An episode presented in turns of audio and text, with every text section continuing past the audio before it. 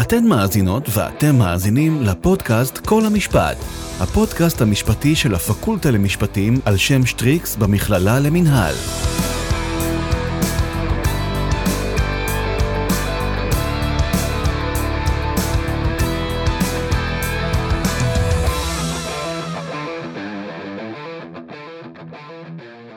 שלום למאזינים ולמאזינות, שמי מאור קסוטו, והיום בחרתי להציג בפניכם, המאזינים והמאזינות, סוגיה מעניינת שהתפתחה ותפסה תאוצה בעקבות מגפת הקורונה, הליכי גישור שהועברו למתכונת מקוונת. עד לשנת 2019 הליכים מקוונים ליישוב סכסוכים סיפקו מענה בעיקר לסכסוכים שנבעו מהתקשרות באמצעות הרשת. סכסוכים שניתן להגדירם ככאלה שאין בהם חשיבות לכך שהצדדים יישמעו באופן אישי, ושפחות מעורבים בהם עניינים רגשיים ושלא נדרש למצוא בהם פתרון מורכב. עקב פרוץ מגפת הקורונה נולד צורך במנגנון יעיל ונגיש ליישוב סכסוכים בין צדדים שאינם יכולים או מפחדים לצאת מביתם בשל המגבלות הרבות שהוטלו על הציבור לרגל המגפה. הצורך המתואר מצא מענה במנגנונים רבים ליישוב סכסוכים שהועברו למתכונת מקוונת. וזה הנושא שלנו להיום. אז כעת, לאחר שהצגנו בקצרה את הנושא שעליו נדבר היום, נשמח לשמוע את דעתה של דוקטור קרני פרלמן, דוקטור קרני פרלמן היא מרצה וראשת המרכז למשפט שיתופי וטיפולי בפקולטה למשפטים על שם שטריקס, המסלול האקדמי המכללה למינהל. בנוסף היא עורכת דין ומגשרת, בעלת מומחיות בניהול הליכי גישור בסכסוכים מסחריים וסכסוכי עבודה. בעלת ניסיון מוכח בניהול הליכי גישור מכלל ערכאות בתי המשפט, ומייסדת ומנהלת ראשונה של מרכז הגישור האקדמי-מעשי הראשון בישראל. שלום רב דוקטור פרלמן, אנחנו שמחים לארח אותך אצלנו ולהיעזר בך כדי לשפוך קצת אור על הנושא. שלום וברכה, תודה רבה. אז ראשית, לפני שנעבור לדון בנושא שלנו, הליכי גישור שהועברו למתכונת מקוונת, נשמח לשמוע קודם מה זה בכלל הליך גישור. הליך גישור הוא הליך ליישוב סכסוכים שבו צדדים למחלוקת ממנים צד ניטרלי לסכסוך, זה צד שאין לו סמכות הכרעה בסכסוך. מדובר במגשר או מגשרת, יכולים להיות גם שניים, שני מגשרים, ובעצם התפקיד של המגשרת זה לנהל תהליך של בירור הסכסוך בין הצדדים, כאשר הרעיון הוא ליישם גישה שיתופית לניהול ויישוב סכסוכים. אני אשמח אם תספרי לנו קצת, מה זאת הגישה השיתופית לניהול ויישוב סכסוכים? מה זאת הגישה הזאת? זו גישה שאומרת שלכל מחלוקת, לכל סכסוך, יש כמה רבדים שבו הוא מתנהל. ברובד העליון אנחנו שומעים את הטענות של הצדדים, את הדרישות שלהם, ואז הטענות והדרישות של צדדים לסכסוך הן תמיד נוגדות, והסכסוך נראה כזה שאי אפשר להסכים בו על שום דבר. אבל הגישה השיתופית אומרת, יש לי כלי אחר לנסות לחשוב איך לנהל את הסכסוך. התפיסה של הגישה השיתופית היא שבבסיס כל מחלוקת למעשה קיימים צרכים ואינטרסים של כל צד. מה באמת חשוב לכל צד? מה הוא רוצה להשיג? ודיון מעמיק במחלוקת, כזה שיורד לרובד של הצרכים והאינטרסים, יגלה לנו שגם במקרים של אה, מחלוקות קשות פגישות עדיין יכולים להיות אינטרסים שהם אה, משותפים לצדדים או משלימים. מה זה בעצם אינטרסים משותפים או משלימים? אני אשמח אם תתני לנו דוגמה. למשל, בסכסוך משפחה יכול להיות מחלוקת קשה על גובה דמי אה, מזונות, אבל עדיין לבני הזוג יש אינטרס משותף של טובת הילדים. בסכסוך מסחרי יכולים להיות שני שותפים שרבים ביניהם מאוד על איזה סכומים כספיים ומעורב הרבה ככה עניינים של אגו וכבוד, אבל בכל אופן לצדדים יש עדיין אינטרסים משותפים, למשל לנהל את המחלוקת באופן חסוי כדי לשמור על המוניטין של העסק, או למצוא פתרון מהיר כדי לא לשבש את ההמשך של הניהול של העסק. הגישה השיתופית סוברת שאם דנים בסכסוך לעומקו ומאתרים צרכים ואינטרסים משותפים, אפשר למצוא פתרון מוסכם שיענה על אה, מרב הצרכים והאינטרסים של הצדדים במציאות הנתונה, ואז שניהם יוצאים מורווחים. אין כאן מנצח ומפסיד. הרעיון בהליך הגישור להשקיע זמן ואנרגיה לחפש אחרי פתרון שאפשר לחיות איתו, כזה שמתאים לצרכי הצדדים. לא מחפשים מי אשם, אלא מה ניתן לעשות כדי לתת מענה לבעיה שהתגלתה. מה מאפיין את הפתרון שבכוחו של הליך הגישור לגבש, בהשוואה לפתרון שאפשר לגבש בהליך שפיטה אדברסרי קלאסי. זה יכול להיות יצירתי ומסתכל קדימה ו- וחושב על אינטרסים רחבים, וזה בעצם גישה שעומדת גם בבסיס ניהול הליך הגישור והליכים נוספים ליישוב סכסוכים, שמה שמבדיל בינם לבין הליך שפיטה מסורתי, שבהליך שפיטה שופט, שופטת, הם מכריעים בסכסוך, וההחלטה שלהם נכפית על הצדדים, ובסכסוך יש מנצח ומפסיד. לעומת זאת בגישור, הפתרון מגובש בהסכמת הצדדים, והוא נותן מענה רחב לאינטרסים שלהם. אז לפי מה שאני מבין ממך, גישור הוא בעצם הליך ליישוב סכסוכים שנוקט בגישה שיתופית. נכון. מהם החסרונות והיתרונות של ההליך? למה בעצם לי, לדוגמה, כצד לסכסוך, להעדיף ולבחור לנהל את הסכסוך בגישה שיתופית באמצעות הליך הגישור?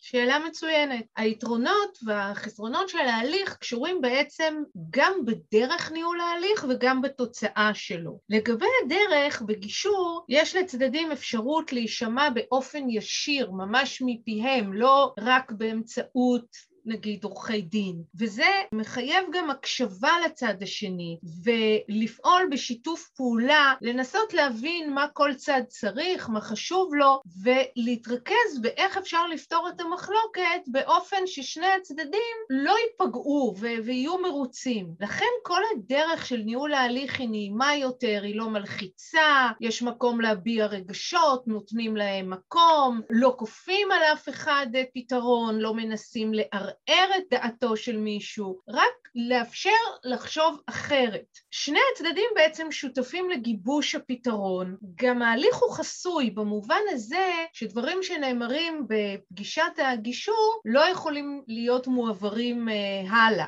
וזה יוצר פתיחות. עכשיו לגבי התוצאה, היא מותאמת באופן אישי, באופן פרטני, למה שחשוב לצדדים הספציפיים לסכסוך. ומכיוון שהצדדים גם שותפים לפתרון, אז אנחנו רואים שהם עומדים בפתרונות ומכבדים אותם. אז באופן כללי להליך הגישור יש הרבה יתרונות. הוא גם יעיל, הוא נחשב מהיר יותר לפתרון סכסוך, זול יותר בהשוואה לניהול הליך שפיטה, ומבחינת האיכות הוא גם נעים ונוח יותר לצדדים, הוא גם מאפשר פתרונות הרבה יותר רחבים מפתרונות שאפשר לתת בשפיטה, הם יכולים להיות יצירתיים, זה לא רק כסף, ופתרונות כאלה שאין בהם מנצח ומפסיד מאפשרים גם להמשיך במערכת יחסים תקינה, לשתף פעולה. באילו סכסוכים נהוג להשתמש בהליך הגישור לצורך יישוב הסכסוך? יש סכסוכים מסוימים שההליך מותאם אליהם או שאפשר להשתמש בו לכל סכסוך? למעשה אפשר להשתמש בגישור בכל סכסוך. היום אה, כבר אנחנו רואים שימוש רחב מאוד בכל התובנות אה, שישנן, אה, בכל הסוגי סכסוכים, זה יכול להיות נזיקין, זה יכול להיות בחוזים ומסחרי, זה יכול להיות בלשון הרע, באמת במגוון רחב של סכסוכים. אני חושבת שגישור יכול להתאים לכל סכסוך, חוץ מהסכסוכים שיש בהם חשיבות ציבורית דווקא לכך שהסכסוך יתנהל באופן פומבי ושגם הפתרון שלו יהיה פומבי ויחול על כולם. כי בגישור הכל מותאם לצדדים מאוד ספציפיים וגם ההליך וגם הפתרון שלו הם חסויים. אבל יש לנו מקרים שאנחנו כן רוצים ששיח יהיה ציבורי ושהפתרון יהיה כזה שיחול על כולם. אתן דוגמה נגיד על גיוס אה, אה, בנות לשירות קרבי בצה"ל. זה סוג סכסוך שהיינו רוצים שהוא יהיה בשיח הציבורי ושהפתרון שניתן בו, למשל במקרה של אליס מילר, לא יחול רק עליה, אלא יחול על כל מי שבעצם אה, עתידה אה, להתגייס. או משהו רלוונטי מהימים שלנו, עכשיו, מתי מישהו יחשב כעובד או כעובדת ומתי כקבלן עצמאי, כפרילנסר. אם אנחנו חושבים למשל על נושא השליחים, זה לא עניין פרטי של שליח מסוים, צריכה להיות פה איזושהי הסדרה, ואז אנחנו דווקא רוצים שפיטה והכרעה ופתרון פומבי. איך גישור שמועבר במתכונת פרונטלית מתנהל למעשה ברמה הפרוצדורלית? אני אשמח אם תספרי לנו קצת. אז למעשה צדדים נפגשים בחדרו של המגשר או המגשרת. בהתחלה מספרים להם מה זה ההליך, מה זה המאפיינים שלו, למה הצדדים מתחייבים, למה המגשר או המגשרת מתחייבים, ובעצם מקיימים שיחה משותפת. בגישור יש אפשרות למגשר, למגשרת, להיפגש עם כל צד בנפרד. המגשר לא מכריע כאמור בסכסוך, הוא רק מסייע לצדדים להגיע לפתרון מוסכם. ולכן עושים בזה גם שימוש רב, אז יושבים עם כל צד בנפרד, מנסים לחשוב על פתרונות אפשריים, ואז נפגשים שוב ומנסים לגבש פתרון כולם ביחד. אוקיי, מעולה, אז עכשיו, אחרי שהבנו איך הליך גישור רגיל, שמתנהל במתכונת פרונטלית מועבר, נשמח אם תספרי לנו קצת איך הליך גישור שמועבר במתכונת מקוונת מתנהל, ומה המאפיינים שלו, בהשוואה להליך הפרונטלי כמובן. הליך גישור מקוון, הכוונה היא בעצם להליך שמתנהל באמצעות טכנולוגיה, הוא מתנהל ברשת. עכשיו, חשוב להסביר שיש שתי אפשרויות. אפשרות אחת, שבעצם מנהלים את תהליך הגישור הרגיל, רק עושים את זה באמצעות טכנולוגיה. טכנולוגיה, כמו למשל לנהל גישור באמצעות הזום. הצדדים נפגשים בזום. אפשרות אחרת היא שאותו מגשר או מגשרת הם בעצם לא בן אנוש, הם ממש אלגוריתם. איזה בוט שעושה אה, ניתוח של מה שצדדים כותבים, ומנסה להציע להם פתרונות אה, מוסכמים. כל הנושא הזה נקרא ODR, Online Dispute Resolution, יישוב סכסוכים אה, ברשת, אונליין, והוא מאוד אה, התפתח בשנים האחרונות. יש לזה תקדים? זה משהו שמיישמים כבר היום? שזה משהו חדש וניסיוני שעוד לא באמת אה, משתמשים בו והוא ככה תיאורטי? כן, בהחלט. אני יכולה לתת דוגמה שהתחילה הרבה לפני הקורונה. למשל, יש מערכת במחוז אלברטה בקנדה שנקראת CRT, ששם בעצם אה, מציעים לצדדים אה, שירותי אה, גישור ברשת בסוגי סכסוכים מסוימים, וזה מצליח מאוד. ובשנתיים האחרונות של הקורונה אנחנו רואים הרבה מאוד הליכי גישור שמתבצעים גם בזום, גם בחו"ל, גם בארץ. מעניין אותי למקד את זה קצת יותר ולשאול מה היתרונות של הליך גישור מקוון בהשוואה להליך גישור שמתנהל במתכונת פרונטלית.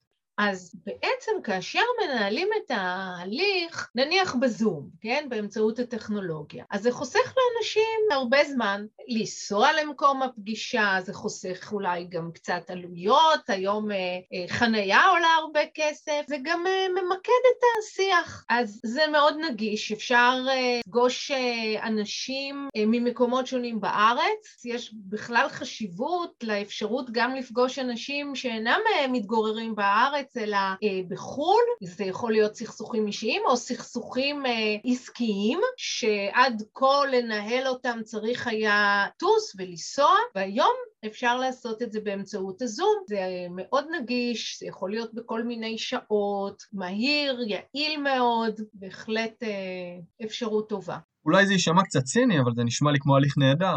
עולה השאלה למה לא להעביר את כל הליכי הגישור ולנהל אותם באמצעות מתכונת מקוונת. כלומר, האם יש להליך הזה גם חסרונות, או שרק יתרונות, כי הוא נשמע באמת כמו הליך שכולו טוב?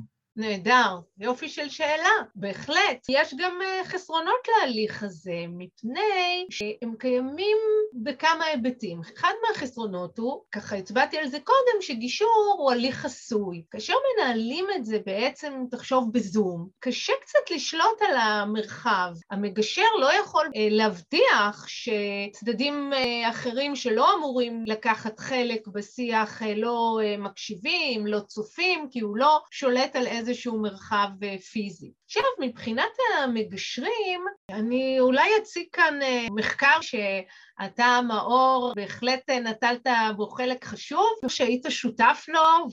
ראיינו אה, מגשרים ובוררים שערכו אה, שוב סכסוכים אה, בזום, ואחד הדברים שהמגשרים אמרו שחיסרון גדול של ההליך נוגע לתקשורת הבין-אישית. משהו מפוספס בשימוש בטכנולוגיה, יש תמיד איזה קשר ככה, שהוא לאו דווקא מילולי, הם יכולים לעמוד עליו בחדר הגישור, ואילו בזום זה הולך לאיבוד. קשה לשים את האצבע בדיוק על מה, אבל אותה תקשורת הבין-אישית יוצאת לדעתם של המגשרים למשל נפסדת.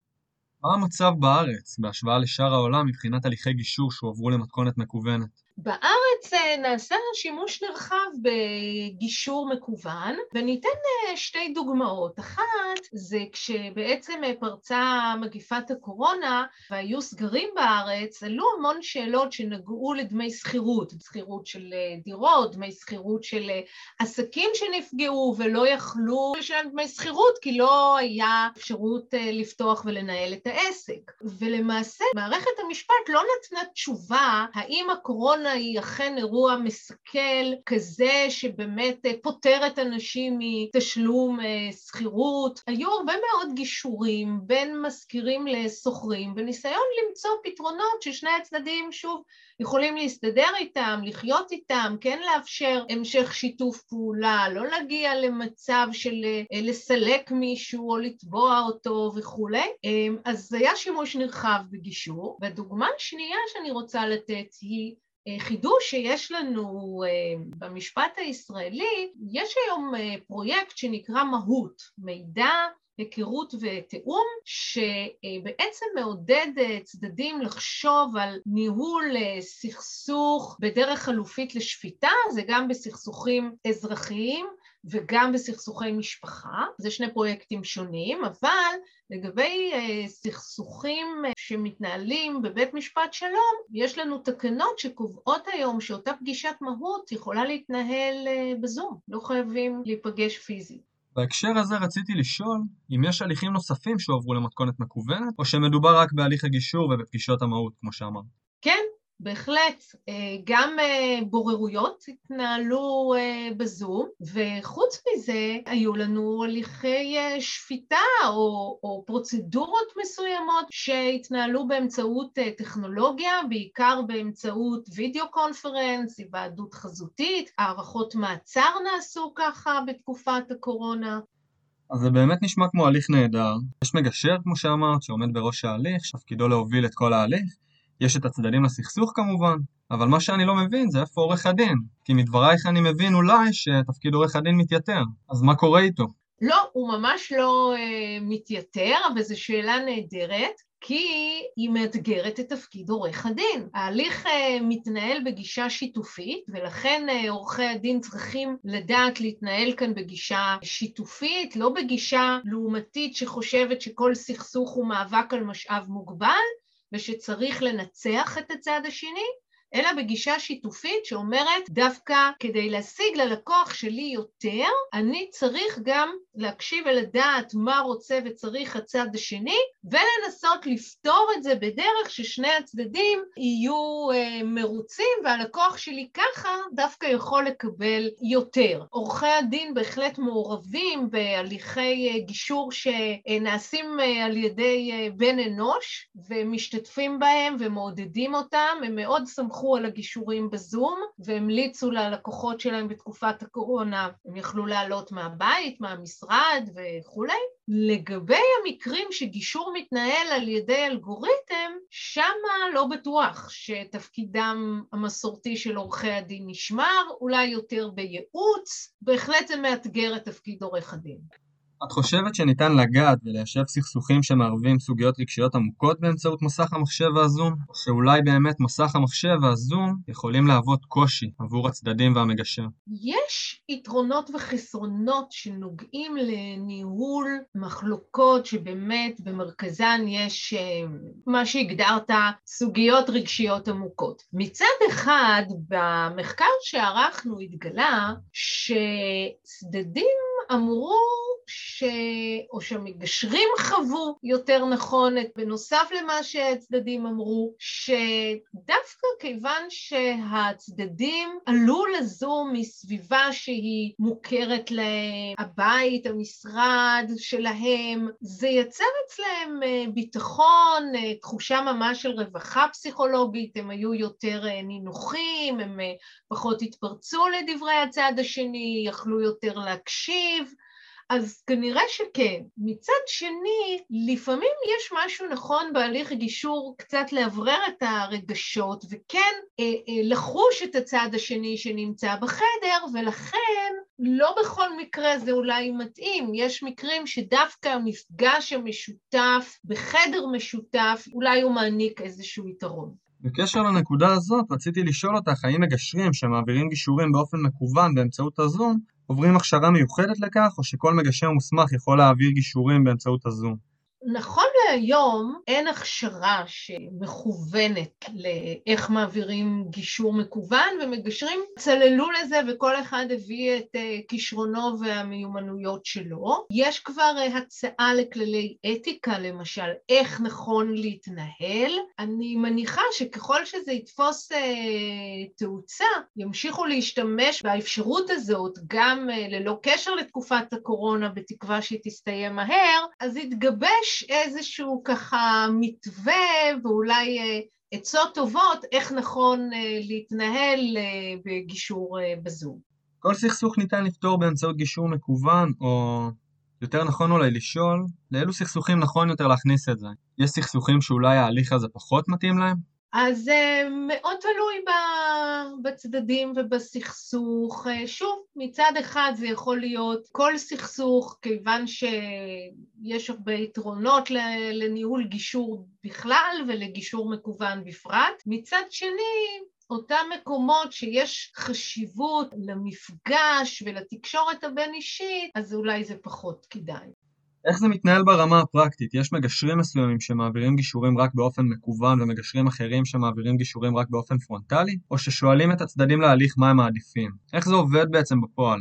האמת שהשוק חופשי, אפשר uh, להציע לצדדים, הם לא חייבים, צדדים בכלל לא חייבים uh, לנהל גישור, אז זה רק אם הם רוצים, ואז גם השאלה איך מתנהל ההליך זה לפי רצונם. יש מגשרים שאמרו שהם מוכנים uh, להתנסות ולראות איך זה, uh, כאלה שאמרו לא, אנחנו מאמינים רק במפגש הפיזי, זה תלוי רצון.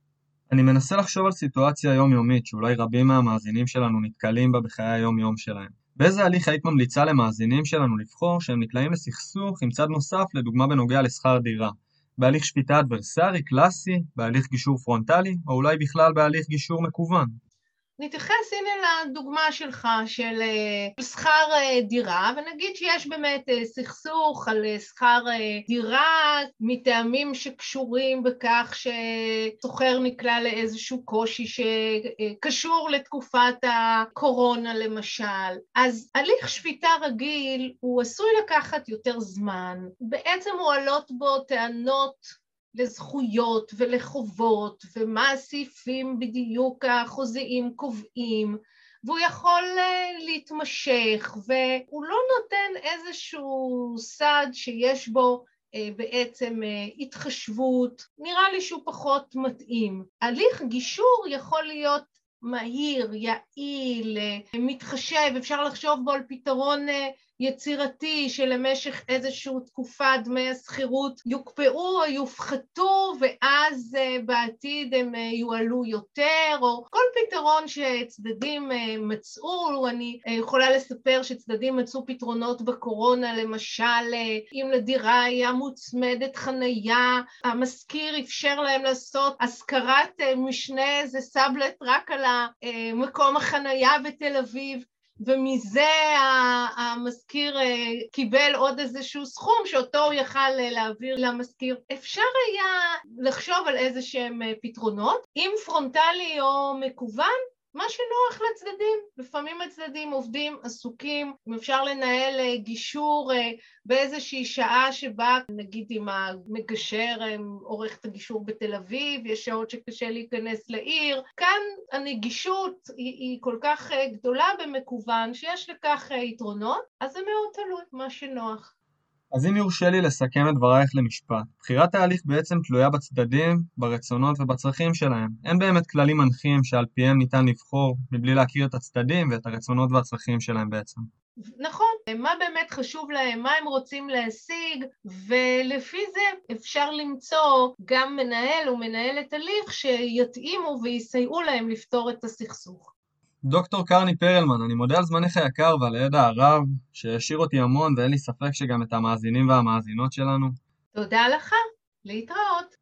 אני רוצה להודות גם למאזינים ולמאזינות שלנו. אני מקווה שנהניתם ושתשובו לשמוע את הפודקאסטים הנוספים והמעניינים שיש לנו להציע. אתם מוזמנים לכתוב לנו מה אתם חושבים וחושבות על הנאמר וכיצד הפודקאסט השפיע עליכם ועליכם. אנו זמינים במייל, בפייסבוק, באינסטגרם ובטוויטר. אני הייתי מאור קסוטו. תודה רבה.